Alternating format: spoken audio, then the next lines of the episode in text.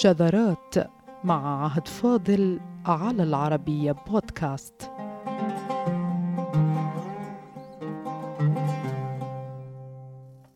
آثرنا أن نقدم لكم في حلقتنا هذه أعزائنا فكرة عن سبب إشاعة جو من التقديس على علماء اللغة العربية. لم يكن في يوم من الأيام جزءا من ثقافة العربية أو الإسلام، فالتقديس إن جرى فعلى اللغة ككل، إنما لم يجر التقديس على أهل اللغة أنفسهم، فأهل العربية غير مقدسين.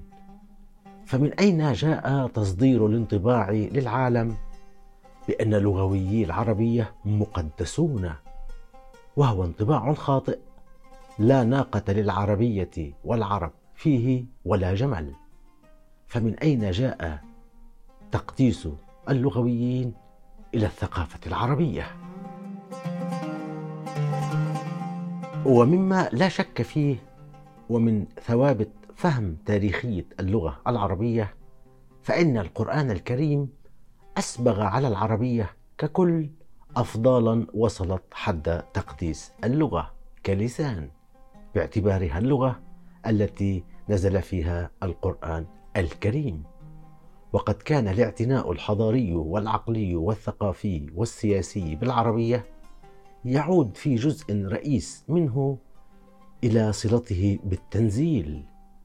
إنما لم تنسحب هذه القداسة على أهل العربية أنفسهم مهما بلغ الواحد منهم من مجد ورفعة بل على العكس كان النيل من اللغوي أو النحوي أسهل من النيل من أي أحد آخر في المجتمع أيها السادة.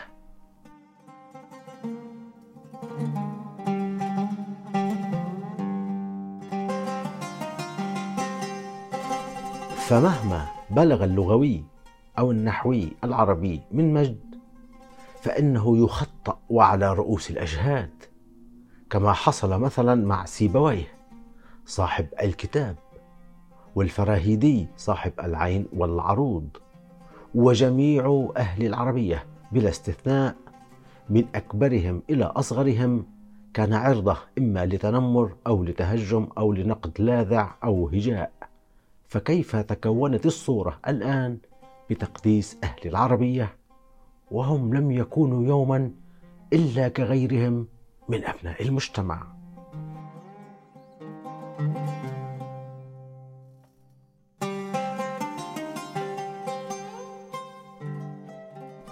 نحرص أعزائنا على دفع الجيل العربي الجديد للاطلاع على أدبيات اللغويين العرب وتراجمهم وما مروا به في مجتمعاتهم فهم بشر عاديون أيها السادة. حينئذ سيرون أن اللغوي العربي جزء من مجتمعه ومهما بلغ حجمه مثلا إذا قربه السلطان أو أكرمه فإن هذا لا يمنعه تقديسا أو حتى حماية من ألسنة الناس أو ألسنة أهل المهنة الواحدة. لكن في النهاية ورغم تداخل اللغويين العرب مع مجتمعاتهم تكونت صورة صدرت إلى الآخرين بقدسية أهل العربية. وما كان لهم يوما هذا التقديس أيها السادة. لا في نص مكتوب ولا في أسلوب حياتهم. حتى إن الموصوف بإمام النحو العربي سيبويه ضاقت زوجته من شغفه بالكتب فقامت بحرق مسودات كتابه الشهير الكتاب وكاد أن يفقد عقله ففقد وعيه وسقط ارضا وعندما استعاد كامل وعيه في اليوم التالي طلق زوجته التي حرقت كتبه.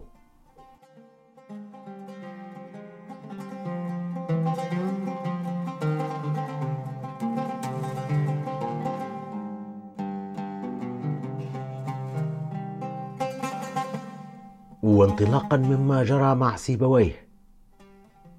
فهل هناك أضعف من هذه الفئة الاجتماعية التي زور عليها تقديس مزعوم؟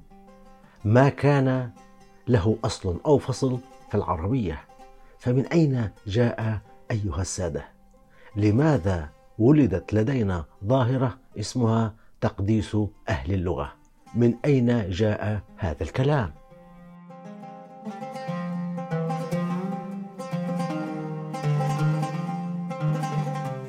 فبالرجوع إلى كل تراجم اللغويين والنحويين العرب وفيها ما فيها من حياتهم وأفكارهم وتفاصيلهم. لا يوجد أيها السادة أي لغوي أو نحوي اسبغ عليه ثوب قداسة. حتى إن الغالبية العظمى من النحويين واللغويين لا تعرف أمكنة قبورهم وماتوا ودفنوا كغيرهم من بسطاء الناس إلا أن هناك نحويا وحيدا هو الذي اسبغت عليه قداسة ما. إنما ليست من دنيا العرب أيها السادة. مطلقا. نحوي ولغوي هو الأشهر في تاريخ اللغة العربية. إنما لم يكن من العرب ولم تولد قصته في دنيا العرب. فكيف حصل ذلك؟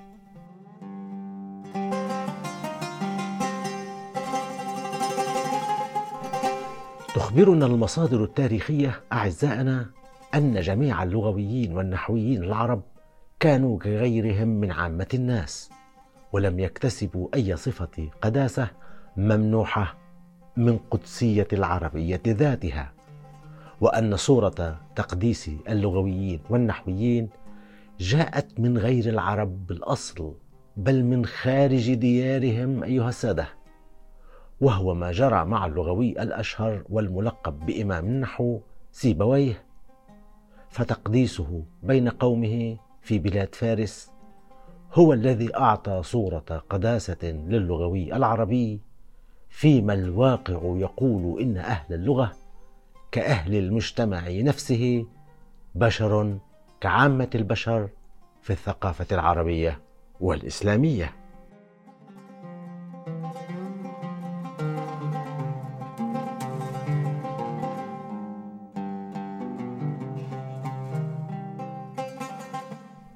فما الذي جرى حتى قام الفرس بتقديس رجل كان صاحب كتاب النحو الأول في تاريخ اللغة العربية. وعلى الرغم من أنه مات صغيرا في السن بعد معاناة مبرحة من مرض في أمعائه عاد إلى مسقط رأسه ليموت هناك. لتكون المفاجأة أنه وبعد فترة من دفنه عمل كشخص مقدس. فكان تقديس إمام النحو العربي سببا في خلق انطباع بأن أهل العربية مقدسون. فيما الواقع يقول إن هذه الظاهرة جاءت من الفرس وعندما غادر سيبويه أرض العرب قاصدا دياره ودعها بشرا عاديا وودعوه انسانا كواحد منهم. إلا أن قبره في شيراز الفارسية صار مزارا لعلاج المرضى فلا ذنب للعرب. بذلك أيها السادة وهذه هي القصة.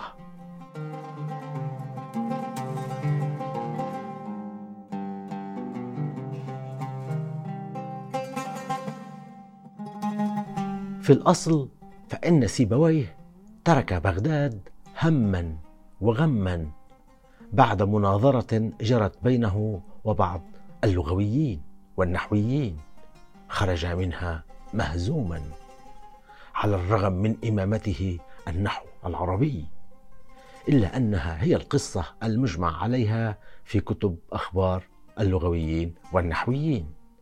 فمن بغداد إلى البصرة إلى خراسان وهنا في الأخيرة تحولت حياة أشهر النحويين إلى غموض شديد لا يعرف فيها أي شيء عن حياته منذ تلك اللحظة سوى موته بمرض ما في معدته صرعه في النهاية إما في البصرة العراقية في قول أو البيضاء في قول أو شيراز في قول يحظى باجماع كبير. بين عامة المؤلفين.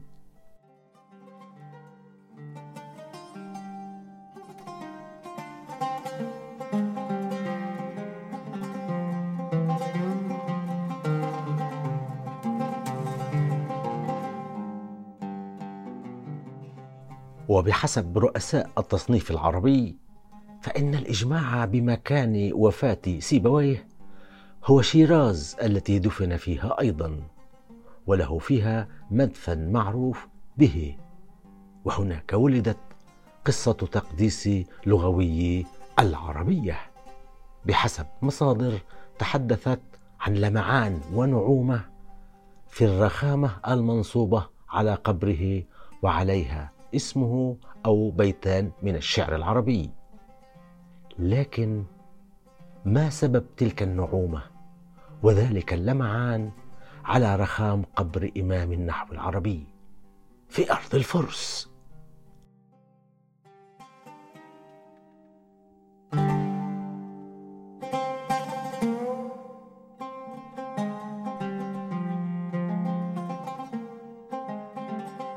تقول القصة إن سبب لمعان رخام قبر سيبويه في أرض فارس هو تمسح الزائرين بها لاكتساب بركة المدفون وكذلك لنيل شرف الرتبة التي وصلها عند العرب بصفته إمام النحو.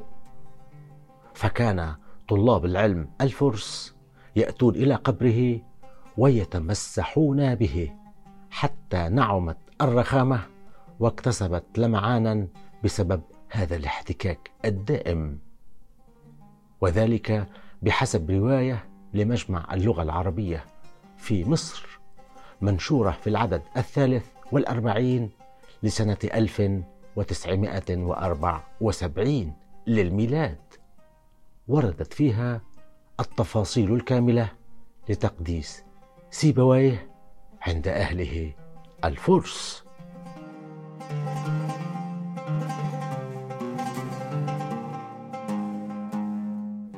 مات سيبويه في سنة 194 للهجرة أيها السادة. وسنه أقل من أربعين عاما في أحسن الأحوال. ودفن في شيراز الفارسية. ووضعت رخامة على قبره فيها أبيات من الشعر العربي لرثاء المدفون العظيم.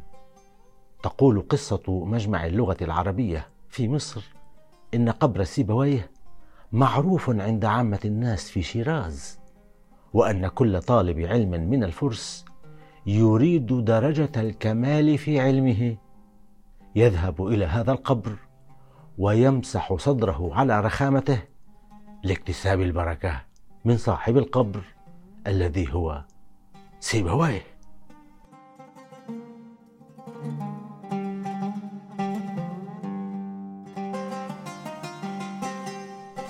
إلا أن القصة لم تقف أعزائنا عند هذا الحد من التبرك بقبر إمام النحو. بل تقول إن عادة مسح الصدور برخامة القبر فشت بين الناس في أرض فارس. فكانوا إذا مرض أولادهم يأتون بهم إلى ذلك القبر للتمسح به. وتفصل القصة عن مرض كان منتشرا وقت ذاك يسمى السعال الديكي فكانت الأمهات والآباء يأتون بأطفالهم المصابين بهذا المرض إلى قبر سيبويه لمسح أعناق الأطفال وصدورهم وأنه لكثرة ممارسة ذلك الطقس من تمسح يومي برخامة قبر سيبويه ذهبت الكتابة عنها. وأضحت لماعة مصقوله بسبب ممارسة تلك العقيدة كما ورد حرفيا من رواية مجلة مجمع اللغة العربية في القاهرة.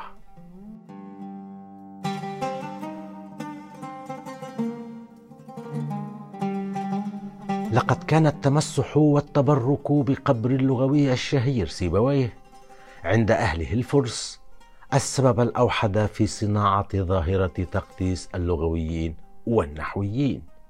فيما لا أصل لظاهرة تقديس اللغويين والنحويين في عالم العرب والإسلام إلا ما جرى بعيد دفن سيبويه من تقديس له. أما في عالم العربية والعرب فلا يوجد أي لغوي أو نحوي مهما على شأنه مقدس أو متبرك بقبره. فأهل اللغة أيها السادة كعامة الناس وقدسية اللغة العربية لا تعني ابدا قدسية اللغويين.